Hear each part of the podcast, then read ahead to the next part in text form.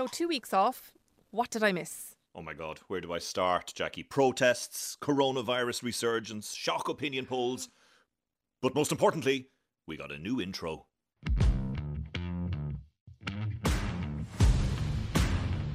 From RTE News, this is States of Mind. This American carnage We've been uh, fired at with rubber bullets. stops right here and stops right now. I do not believe we're the dark, angry nation that Donald Trump sees in his tweets in the middle of the night. Your US Election 2020 podcast With Brian O'Donovan in Washington. and Jackie Fox in Dublin. Today, Now we have one more thing we need to do to walk in our true power, and that is to vote. We have to vote like our life depends on it. This threatens to tear us apart. This is how America fails. It's not because we get invaded by some outside force. No, it's because we Americans can't get along. It's not like black folks suddenly woke up and said, "Hey, let's remove these" a couple of years ago. They, you know, they were problematic from day one.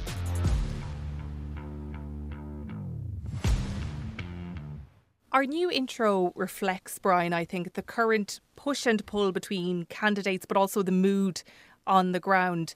Much of our focus on this podcast has been on the presidential election on November 3rd.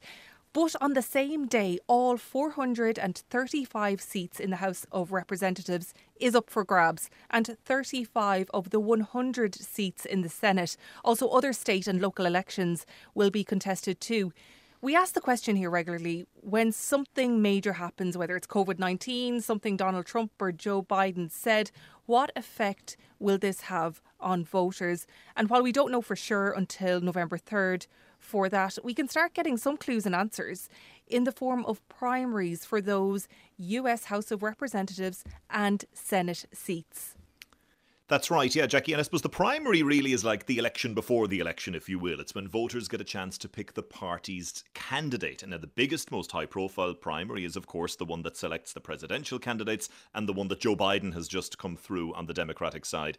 House and Senate primaries are usually far more low key affairs. Usually the sitting representative or senator is kind of left alone if they're running for re election. The party won't really bother them. There won't be any challenges. Or you might have a case where party leadership might say, look, we're endorsing this particular candidate again, so leave them alone. Don't challenge them from within their own party. But there are lots of examples of sitting politicians being primaried or ousted by someone from within their own party. One of the big high profile examples of this was back in 2018 when Democrat Alexandria Ocasio Cortez, who was a then unknown 28 year old, ran against 10 term Congressman and Democratic Caucus Chair Joe Crowley.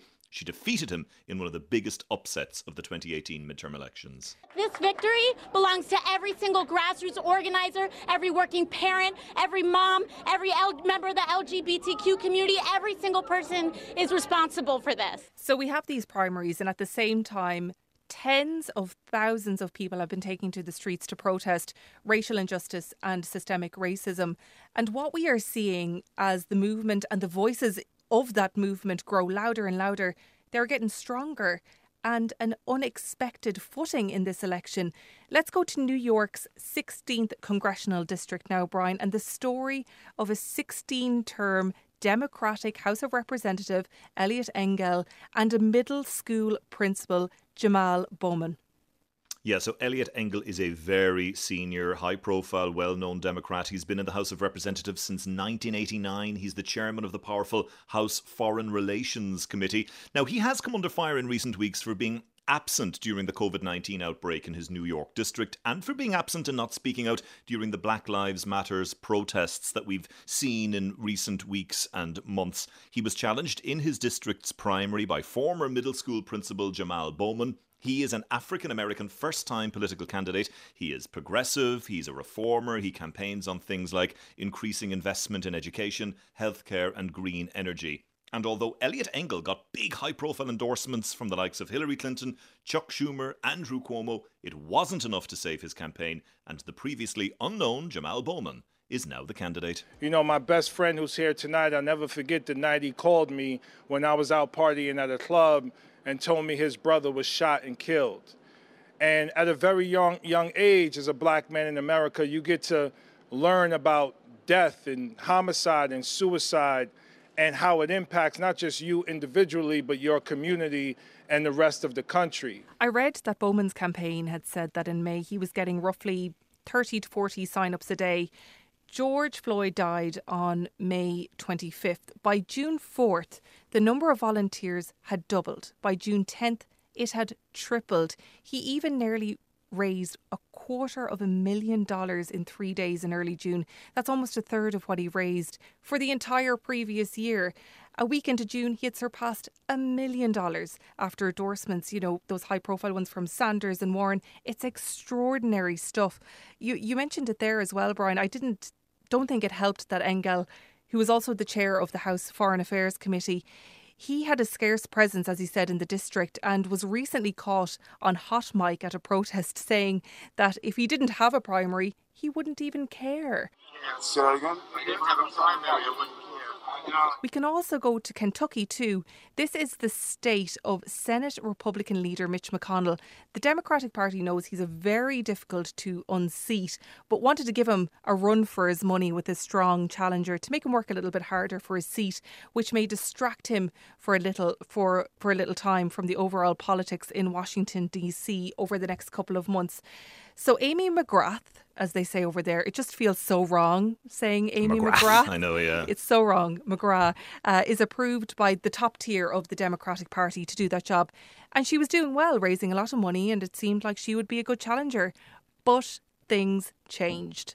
Yeah, and as you said, Amy McGrath, in theory, ticked all the boxes as a candidate. She is a retired fighter pilot. As you say, she's been endorsed by all the senior figures in the Democratic Party. She looked to be a shoe in for this nomination. But then the Black Lives Matter movement picked up steam and she found herself with a serious challenger in the form of Charles Booker. He is an African American state representative who supports progressive policies like Medicare for All, the Green New Deal, and universal basic income. He also campaigned against inequality and racial injustice. Now, he is from Louisville, Kentucky, where African American woman Breonna Taylor was shot and killed by police, and he was very vocal, very visible on that issue. His opponent, Amy McGrath, less so. And there was an awkward moment during a recent TV debate when she was asked if she'd attended any of the Black Lives Matter protests. The protesters the last three days or in Lexington or elsewhere, Ms. McGrath? I have not. And why? Well, I've been with my family and I've had some family uh, things going on this past weekend, but I've been following the news and, you know, and watching and, and making sure that, uh, you know, I, I think in, we're in the middle of a pandemic. So we also have to look at, you know, is that the place to be right now? So that that's really why. I think what's also been very interesting to watch in all of this has been Donald Trump's reaction to some of this uh, racial unrest. At the weekend, he retweeted a video of one of his supporters shouting "White Power." Now he has since deleted that tweet, and the White House said he hadn't heard that chant when he retweeted the video, but it has still sparked a lot of anger out there. We're going to speak now to Cornell Belcher. He's the president of Brilliant Corners Research and Strategies. He's a pollster and a political strategist. Hi, Cornell. Brian here. How are you? I'm well. How are you, Brian? I'm very good, sir. Thank you so much for coming on. We'll speak a little more in a, in a little while about the White House race and what impact racism, racial unrest will have on that particular contest. But let's look at other contests that are going to be happening in November. Earlier, we were speaking about the House and Senate races. And in recent days and weeks, I think we have seen the Black Lives Matter movement, we've seen the unrest have an impact on primaries have we not, Cornell? And have you been watching this? And has it been an interesting thing to see how it's been playing out in some of the primaries, be it New York, be it Kentucky? It seems to be having an impact. There are a number of different variables at, at play here, and, and the dynamics of this are still unfolding. What you can say from from the data, particularly when I, I point to Georgia, where they, the number of people engaged in that primary, participating in the Democratic primary, there tripled. Now, across the ocean, I know you all have great, a lot greater participation in, in, in politics and, and voting. Well, you all don't put up quite the hurdles to voting that we do in this country, the arsenal of democracy and all. But nonetheless, for us to triple the turnout and engagement for for for a race for a primary is startling, but it's also good news. There is evidence in that data. If you look at that that data and you look at the the participation of young people before the marches versus after the marches, and there is dramatic increase in the proportion of the electorate that were millennials after the marches started. And in this country right now, there's a, a, great deal of question about whether or not that energy that we see on the streets, particularly among young people, will migrate and make its way into into politics and participation. I think there is some early evidence that that energy uh, will impact and, and will make its way uh, to, to political participation if you look at some of the data there around the, the increases in participation, and particularly the increases of participation among young people. Because one of the things that, that is remarkable about, about the energy and the movement that you see on the streets here in this country is that it is, you know, the chant is Black Lives Matter, but it's, it's not a black movement. And it is about racism uh, particular racism towards black people, but it's no longer it's no longer a a black movement. If you look at the diversity of the people who are taken to the streets, young white people, young Latino people, young Asian people, young African American people, it it it is a cross section of of this country, and it looks a lot like, frankly, the core base of the younger movement of voters who were the backbone of Barack Obama's back to back majorities, winning majorities in this country that, um, that eroded away uh, in 2016 from Democrats somewhat.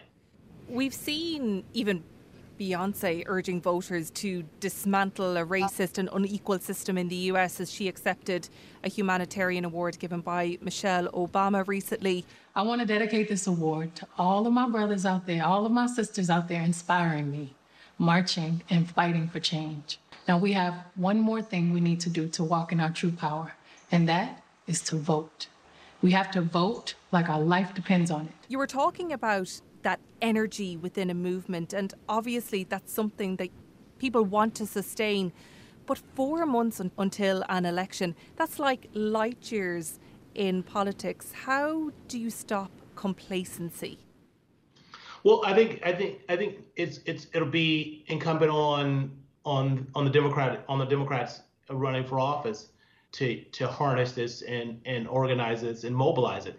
Look, if if if the Biden campaign and, and Democrats up and down the ticket aren't using this issue that young people are are feel so strongly about to to engage them in the process of connecting their issue concerns to voting and participation, well then shame on them. Uh, if Democrats it, Democrats missed this moment to transfer this energy about racism and inequality in this country, uh, and and in, and in fact are uncomfortable and rather talk about more conventional issues, be it be it be it raising the wages or college affordability, they're going to miss this moment, and then shame on them if they do. The country got spoiled with Obama because he really was a unique sort of a generation, once in a generation type of leader who who gave them something to vote for in a way that that was unique to them and they hadn't seen before, and they reacted to it. Um, I think Democrats are going to have to do a better job of of engaging these young people and giving them something to vote for, not just voting against Donald Trump, because we saw how that that that worked out Cornell, you mentioned your time with Barack Obama there. You worked with him. You wrote a book about him called A Black Man in the White House. When you look back on that eight years of a presidency, was that not the time to address these issues? Was enough done? Is is enough ever done? But I but I do think if you look back at that 12 years of of, of the Obama presidency, and you don't see the sort of division and angst, outwardly division and angst that you see now in this country. And I think the the governing of Donald Trump and how he's chose to govern, how he's in fact come to power along, you know, fanning that division is why we're seeing what we're seeing here in this country today and rolling back. I mean, one of one of the first things that that the Trump administration and their Justice Department did was, in fact, roll back many of the criminal justice reform elements that that the Obama uh, Justice Department was working on with individual localities uh, around around policing. Um, so it was a clear signal to to to to, to from them up to, to their base that you know this was not something they they were interested in. Um, they were not interested in in in in reforming uh, you know policing or, or or dealing with any of these these issues of of institutional racism. And in fact, they were going to go in the opposite direction, and they did. And and that's part of the problem that we have right now. Uh, I think. Look, you go to 2008, where Obama made a a historic breakthrough but what what the breakthrough in 2008 was wasn't a post-racial breakthrough; it was a demographic breakthrough. Uh, Barack Obama garnered the same 43% of the white vote that John Kerry garnered, and John Kerry lost. The difference between between Barack Obama and John Kerry's coalition was several million more brown people. And look, we are a country that where you know in a short period of time, we're going to be awfully close to being a majority minority country. And look, that raises anxiety for a lot of people who play the zero sum racial game. We are challenged in, in over in America in a way that that you all are not quite yet challenged um, uh, on that side of the pond because we are in fact uh, a democracy that is going to, if we believe in the principles of democracy, we're going to have people who have not been in the majority and in charge of this democracy. And so it's it's it's a power transfer that no other democracy in modern times have has had has held has had to deal with. And how we deal with it how we struggle with it, how we overcome that is going to determine, quite frankly, whether the future belongs to America or we're going to digress and, and not be a world power anymore because this threatens to tear us apart. This is how America fails. It's not because we get invaded by some outside force. Lord knows we have enough tanks and guns and and warplanes and warships for that. And it's not because of terrorist attacks. No, it's because we Americans can't get along.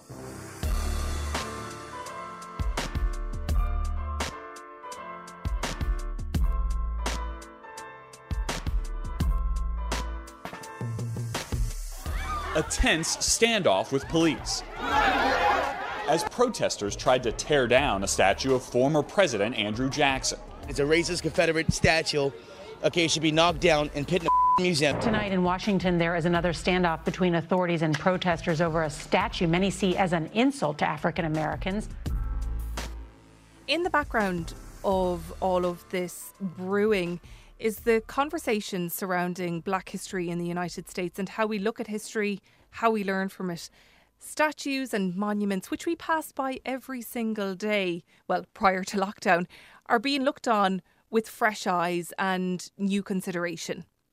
Yeah, and we've seen this not just in the US and around the world controversial statues, monuments, flags, things being pulled down, things being removed. I was down at the White House last week, and a huge fence has been erected around Lafayette Park, which is right in front of the White House, and it's there to protect a statue of former US President Andrew Jackson, which protesters tried to pull down last week. Now, Andrew Jackson was a slave owner, he was responsible for the expulsion of Native Americans from their lands.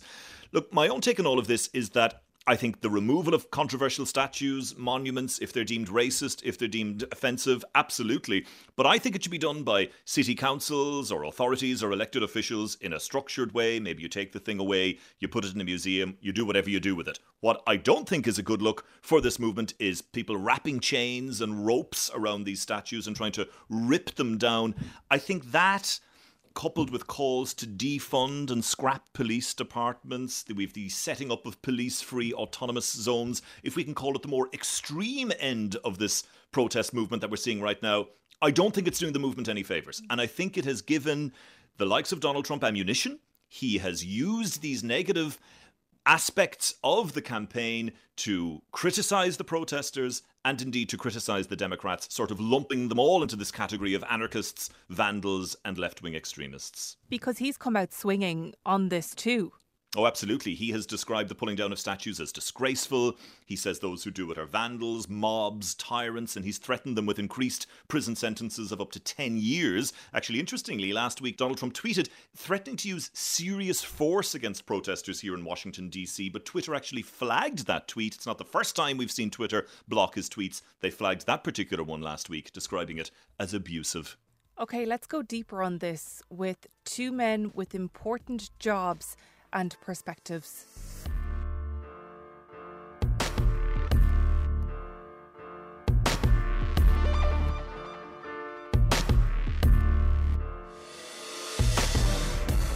Now, I am just going to get uh, Derryn up on the line as well. So we should have the four of us then. So just bear with me one second. Okay. So, Derryn, you should be able to also hear my colleague, Brian O'Donovan, and also. Hi, Derryn. Brian here. How Hi. You? How are you doing? And also, Good, thanks. you should be able to hear Hasan Jeffries as well, who is professor of history at Ohio State University. Yes. Hey, Derryn, um, how's it going, man? I'm well. Professor Jeffries and I have met. I don't know if he remembers me. I recall. I recall. I was glad to hear that you'd be on the line, too. It is a yeah. small world. I thought Ireland was small, but you guys know each other. Um, Look at our little reunion here. This is great. yes. um, Derryn Moten, Professor of History at Alabama State University, and Hasan Jeffries, Associate Professor of History at Ohio State University. Thank you both so much for joining us on States of Mind. Derryn, if I can go to you first, you are in Montgomery, Alabama. a major centre of events in the civil rights movement from the Montgomery bus boycott and the Selma to Montgomery marches.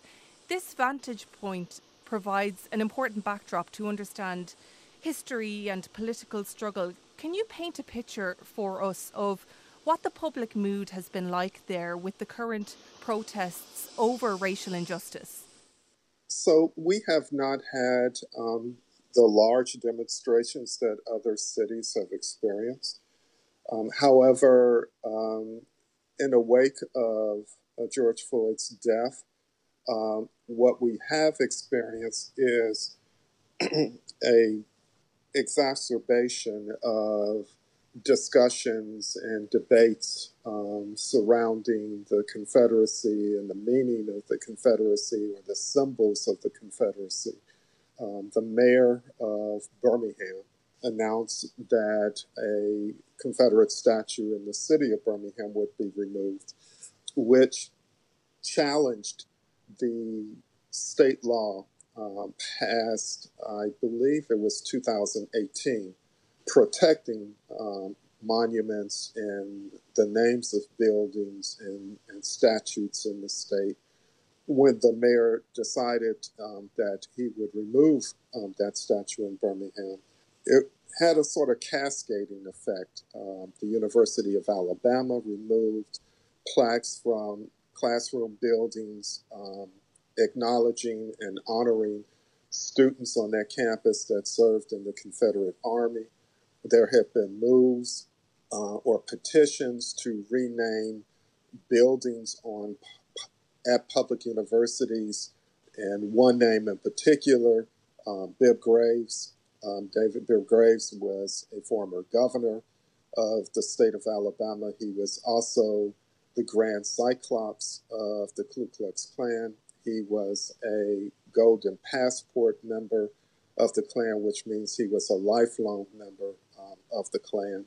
And there have been uh, petitions to rename buildings at public universities that bear his name to the name of someone else. We actually have a women's residence hall um, on our campus that is named after Governor Graves. While Hasan, you were in Ohio, further north, where 83% of the people there are white. Has the response to these protests been any different from what Derryn has been describing there? Well, here in Columbus and in the surrounding suburbs, um, we have seen a significant mobilization of people. Uh, it, it, very much started with African Americans connected with Black Lives Matter uh, movement uh, taking to the streets uh, shortly after Memorial Day. Uh, but that core group quickly expanded uh, to include significant numbers of significant members from the white community in terms of numbers, walking on and marching on downtown. But within a week, uh, very inter- interestingly enough, you began to see um, protests, marches, and demonstrations uh, calling for an, a, an end to police violence and abuse in the surrounding suburbs. Now, this makes this moment particularly unique. Ohio, uh, Columbus, Ohio, is the capital of Ohio, uh, but it's a, a, metropolitan area that includes 90% uh, white surrounding suburbs. There's about four or five or six or seven of them. And you began to see in these upper middle class suburbs marches and protests calling for a recognition of the humanity of Black lives. That's qualitatively different than uh, certainly what was happening in other cities, uh, you know, down south, but really that we've seen before. But in addition to that, uh, we've also seen the expansion. I think this is what parallels a little bit uh, what uh, Dr. Moten was talking about down in Montgomery. Uh, we have had, um, you know, the, the Columbus, the city, uh, is named in honor of Christopher Columbus. Uh, and so we have had our own sort of reckoning with statues and monuments and memorials. Uh, the city of Columbus, after some pressure, removed a statue of Christopher Columbus from that was out in front of City Hall. The uh, we have a major community college uh, here, uh, just in the shadow of Ohio State, Columbus State uh, Community College, and they had a centerpiece statue of Columbus, Christopher Columbus, that they removed as well. Hasan, can I bring you back to that wider issue of removing controversial statues and monuments? Is there anything to be said? You're a history professor. Is there anything to be said for keeping some of these statues and monuments in place to educate to learn, to spark debate, and to maybe not to learn from the lessons of the past and not re- repeat the mistakes of the past. Is there any justification, do you think, in keeping these controversial images in place? I think keep, I think place matters, and so when we say keeping them in place, when we're talking about where these monuments and memorials, the, the, the places or spaces that they occupy, that is problematic. It's not a question that we. It's critically important that we learn from the past, right? From from what was done you know how and, and how things were done but when we take these symbols of white supremacy of, of, of colonialism of oppression and we put them in these places of honor in our public um, spaces they are uh, by definition signaling the acceptance of certain principles and so i think it is critically important that we remove them from these places of honor if we are serious as a community, as a society, as a nation, serious about our commitment to equality and justice.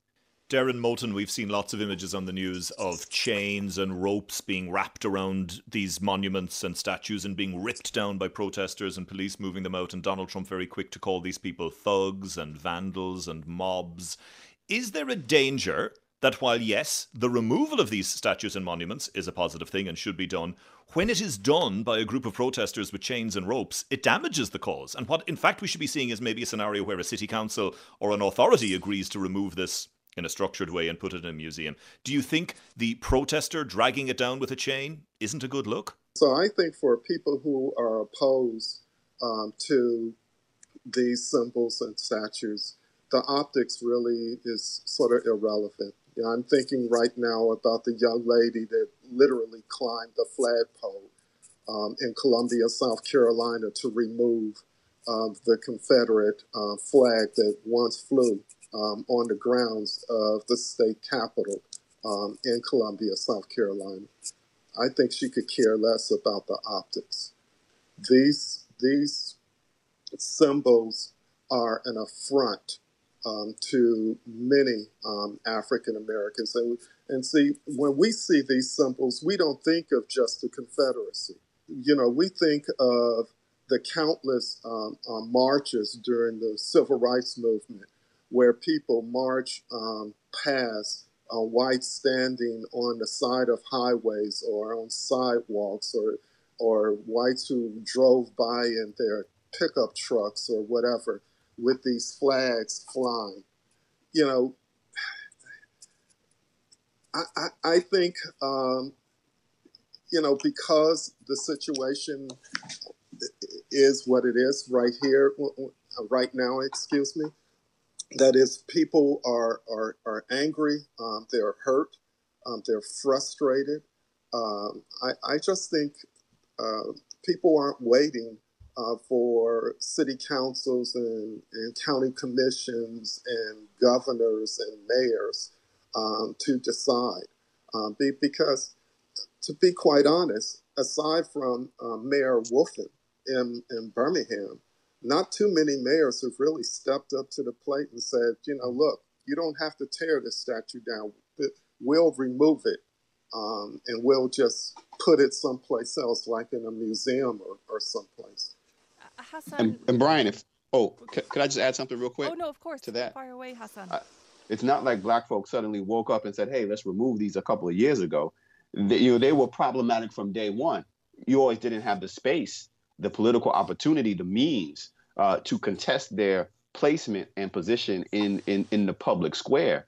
But people have been trying to negotiate and remove these literally for a century. And so what we're seeing now uh, is people taking to the streets and saying, "Time's up." We've waited patiently. We've we've we've we've we've showed how aggrieved we are, how painful these symbols to white supremacy are. And if you won't take do what's necessary to remove them, then we will take it upon ourselves to do what needs to be done. I'm very conscious as well, you know, that we are two white Irish presenters here. And as two African American historians, you've touched on it there. If you don't mind me asking, when you cross paths with one of these statues, monuments, or symbols, everything we've been talked about, does that stir up emotions for you without your historical hat on you? Oh, um, absolutely. I, I you know, uh, and I'm always struck by the wording, and I think um, uh, Professor uh, Jeffries will agree with me here. I remember years ago, my family and I moved to Alabama in 1996, and I remember years ago, we took um, some relatives of, um, to Selma because uh, we wanted them to see the Edmund Pettus Bridge and, and, and we wanted them to see the city of Selma, given what happened there in 65. There was a historical marker that was at the foot of the Edmund Pettus Bridge. And on the um, historical marker was a description of what happened on that bridge um, in March of 1965. What two, two words were not on that marker? And the two words that went on that marker, and I'm sure everybody has those two words in mind, is Bloody Sunday. And I stood there and I thought to myself, my God, how can you describe what happened on this bridge in March of 1965 and not put the words Bloody Sunday on the marker. That marker was changed um, in 2016 prior to the arrival of then President Barack Obama. Um, because I think the city of Selma was embarrassed that they would have the sitting president to visit Selma, Alabama, who was there in part to talk about the legacy of Bloody Sunday and to talk about the fact that it was those foot soldiers that made his election as president of the United States possible. And you cannot have uh, a marker at the foot of the Edmund Pettus Bridge that does not mention Bloody Sunday. There is, I mean, I think we have to key in on the, the politics of public memorials. And and that's just not the representation of the the physical the physical representation of the statues as as we often sort of what does Columbus mean? What does you know Nathan Bedford Forrest mean? But you know the wording that we use right says a lot about how we as a community as a society want and re- want want this particular moment want our history to be remembered and how honest we are about the past. And, and, and that's the that's what I think African Americans have been fighting for. And you, you had to ask the question a little bit earlier about, well, how does it feel to walk past these these these these, these symbols, these symbols of white supremacy, these symbols of hate? Uh, for me, it, it, it's you know a community, a society, be, not being willing to deal with the past, not you know being truthful and honest, not only about what these symbols might mean to people today, but what they meant when they were put up in the first place. People often talk about the need for truth and reconciliation, or at least for reconciliation, but don't ever want to deal with the truth. We are not going to be able to move forward as a, as small communities, as large communities, as a nation, as the state of Ohio, as the state of Alabama, unless we have a true uh, a reckoning with our past and, and, and why and how the ways that the symbols that we have carried from the past into the present um, impact the our relationships with one another today.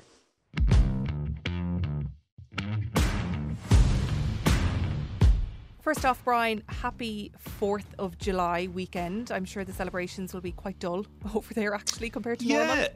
Absolutely, very different compared to normal. Now we are being told that there will be a fireworks display here in Washington D.C., which is always very impressive. But yes, it would be far more low key, and there's big concerns here. You know, mm. coronavirus cases are spiking again. A lot yeah. of concern that a lot of it is down to you know gatherings, the weather getting better, people going to beaches, people gathering for barbecues, going to bars. Big concerns that the big holiday weekend this weekend, Fourth of July, will lead to that increase in people. So yes, while events are taking place, I think the advice to people will be to you know, attend them cautiously, do your social distancing, do your mask wearing, all that kind of thing. Yeah, it's interesting how we're opening up here. It's almost you're closing down there. Again, the contrasting between Ireland and the United States. But if people have time over the next week as they wait for the next States of Mind podcast, we have some good news that we now have our own email. Yes, very fancy. We've entered the world of email. Next, it'll be a MySpace account, uh, Jackie, or oh, whatever. Bebo? Uh, Bebo. Are we going back? We're going back twenty years. yes, we finally have an email account. Yeah. So, any questions, comments, or anything you want to know about the U.S. election, terminology, people, how things work, email us on statesofmind at rte.ie. Very easy email, statesofmind at rte.ie, and we'll go through them uh, but any fan mail for Brian, though, that can go to his personal email account or his Twitter. Absolutely. Well, I have the fan mail special email account set up as well that I can give people later if they need. Such is the inundation I get. I get full mailbox warnings all the time. I am waiting for the pings for the next while. Listen, Brian, chat to you next week. Thanks, Jackie. Chat to you next week. Bye bye.